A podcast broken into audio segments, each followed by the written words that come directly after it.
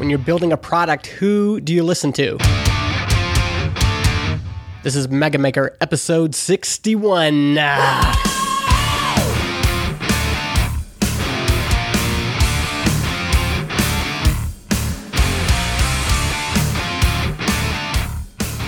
Hey, Mega Makers, welcome back. It is April 17th, 2018.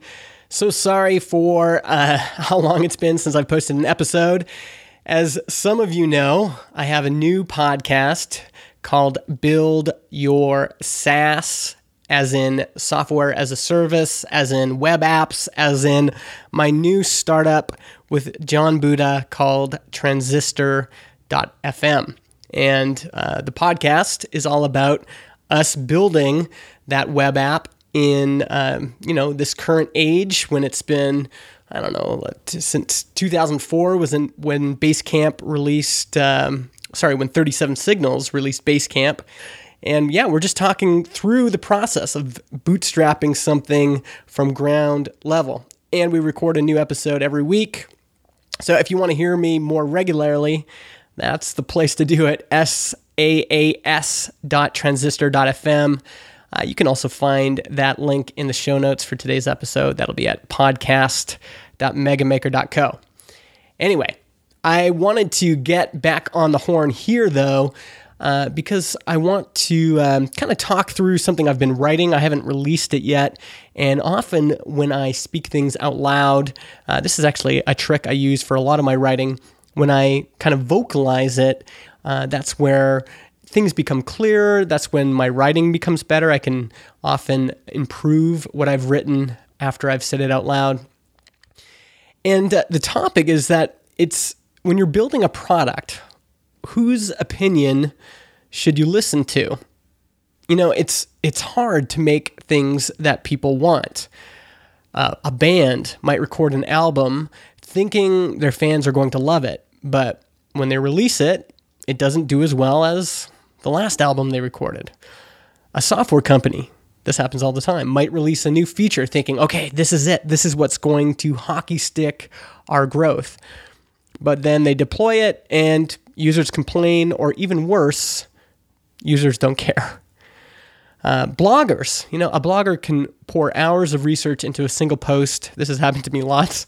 And thinking, you know, often I'll be writing something and I'll tell my wife or I'll tell, you know, uh, Paul Jarvis or Jarrod Drysdale and, you know, my friends, I'll say, you know, oh, this, this article is going to be so good. People are going to love it. And then I hit publish and I don't get any traffic on it. People don't care. And nobody really wants to be out of touch with their audience, but it happens all the time. Even big companies make these mistakes. Uh, the story that comes to mind is Apple's refresh of the MacBook Pro in 2016.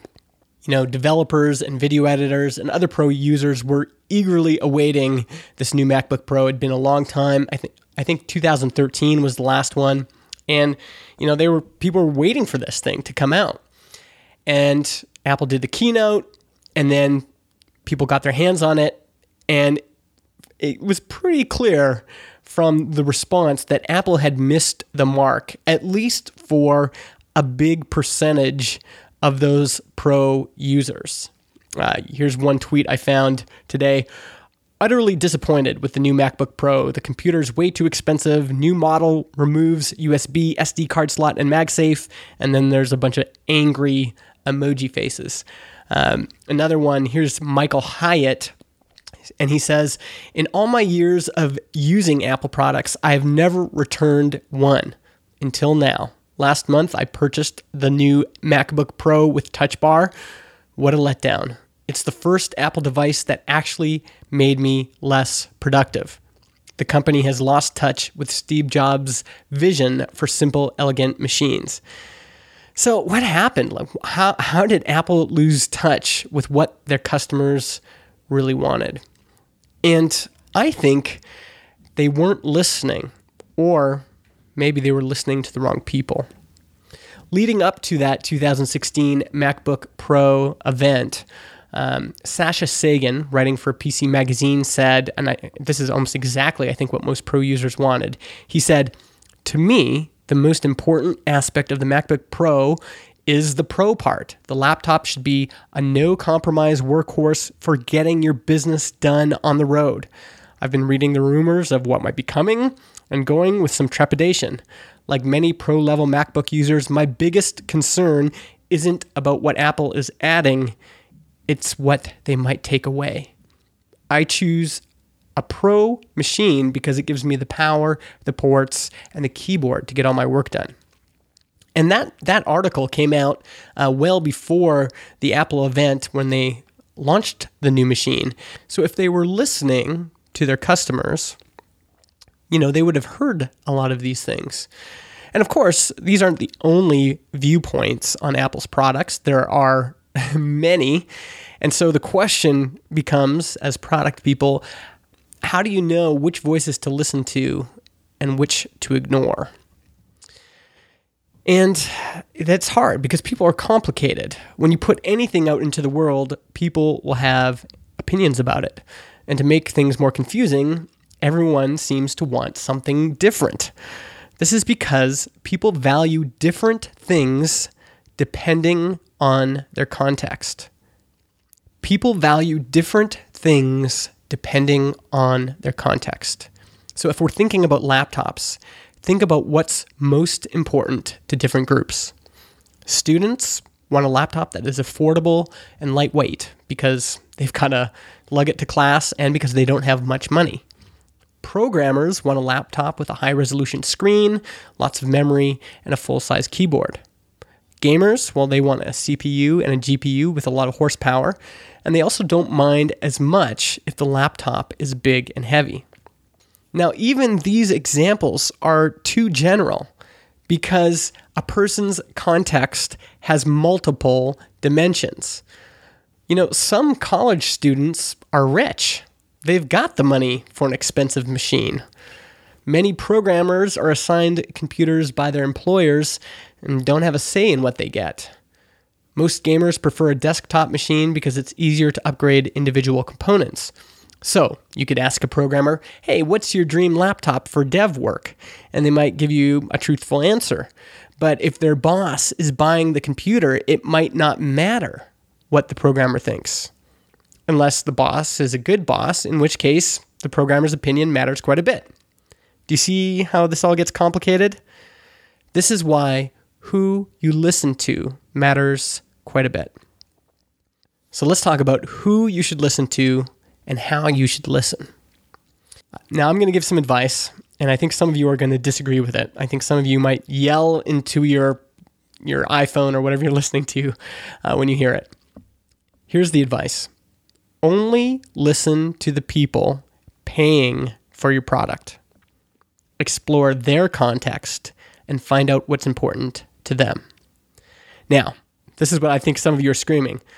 But some users don't pay for the product and their voices are still important. And I agree with you. I too want to build products that benefit the actual users. But ultimately, a business serves whoever's paying them. This is why Facebook and Google are always getting into trouble with privacy because the users of Facebook and Google aren't paying for the product, the advertisers are.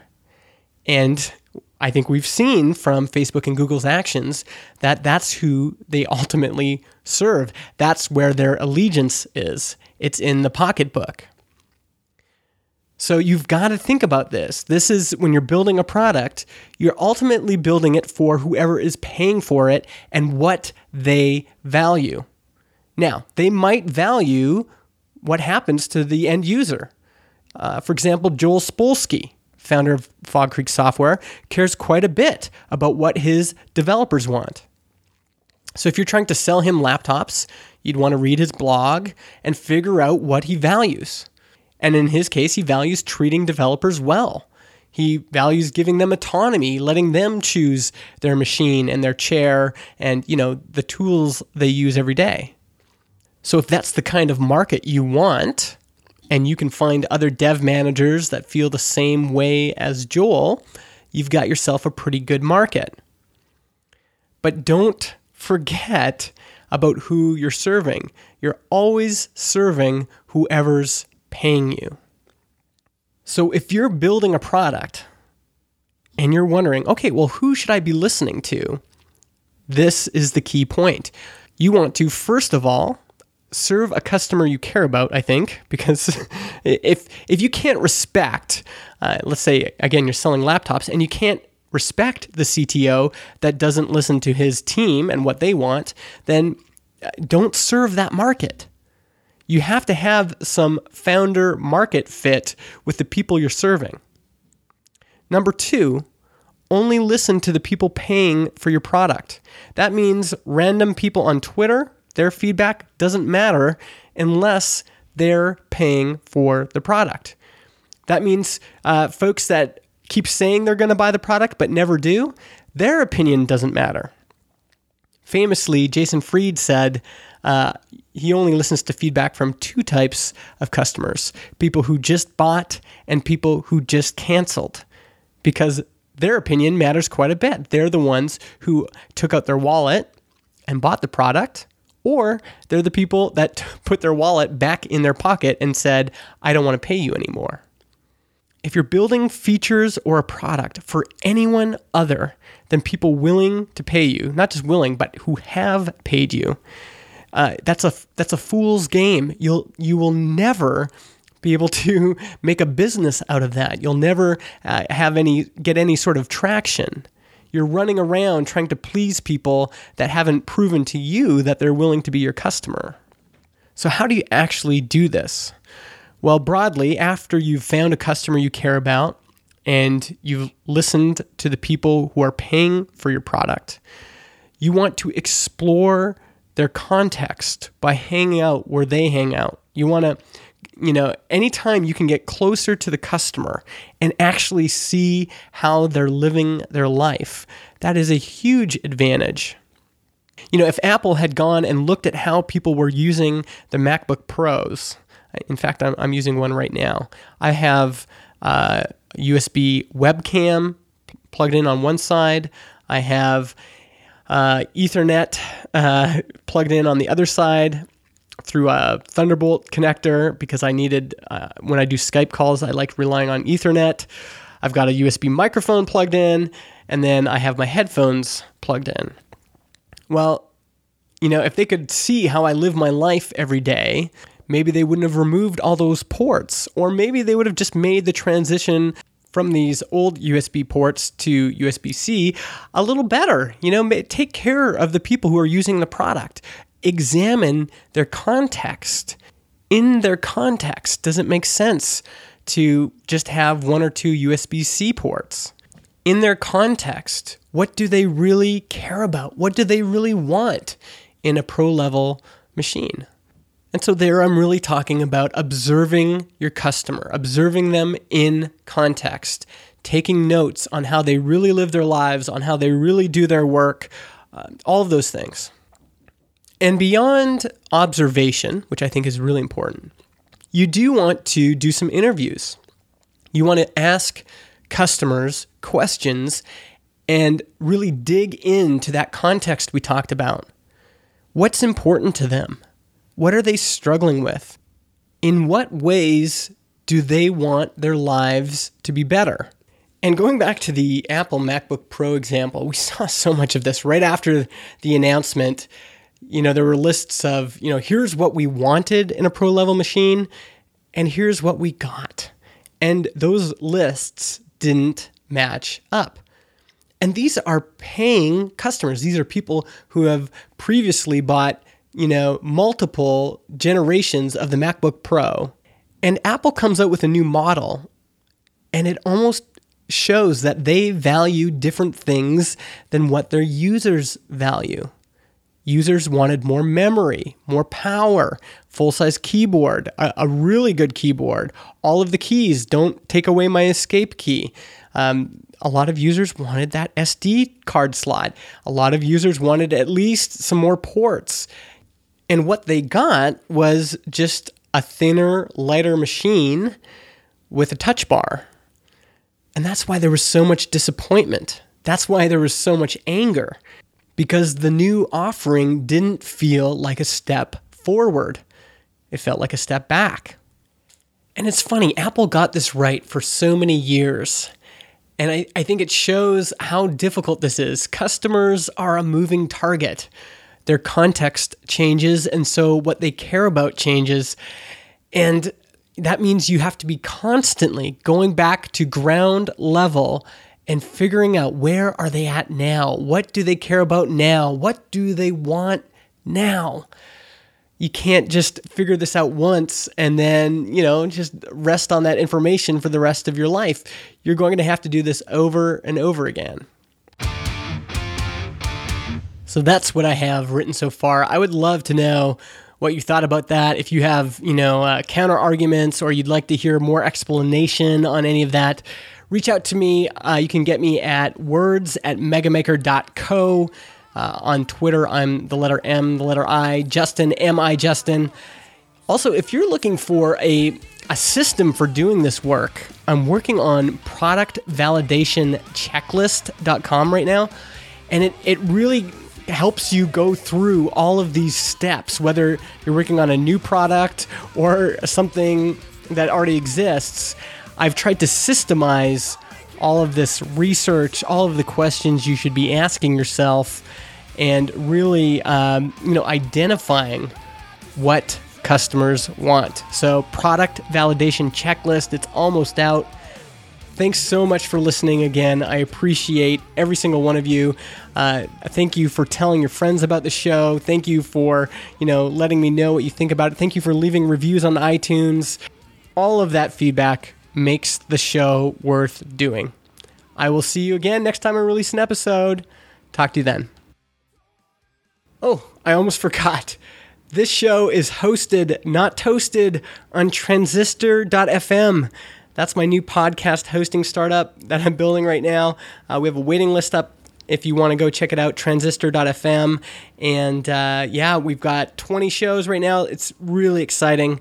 Um, be sure to check out saas.transistor.fm if you want to hear more about our journey. And also, thanks to striker metal.com for the theme music. Okay, goodbye for now.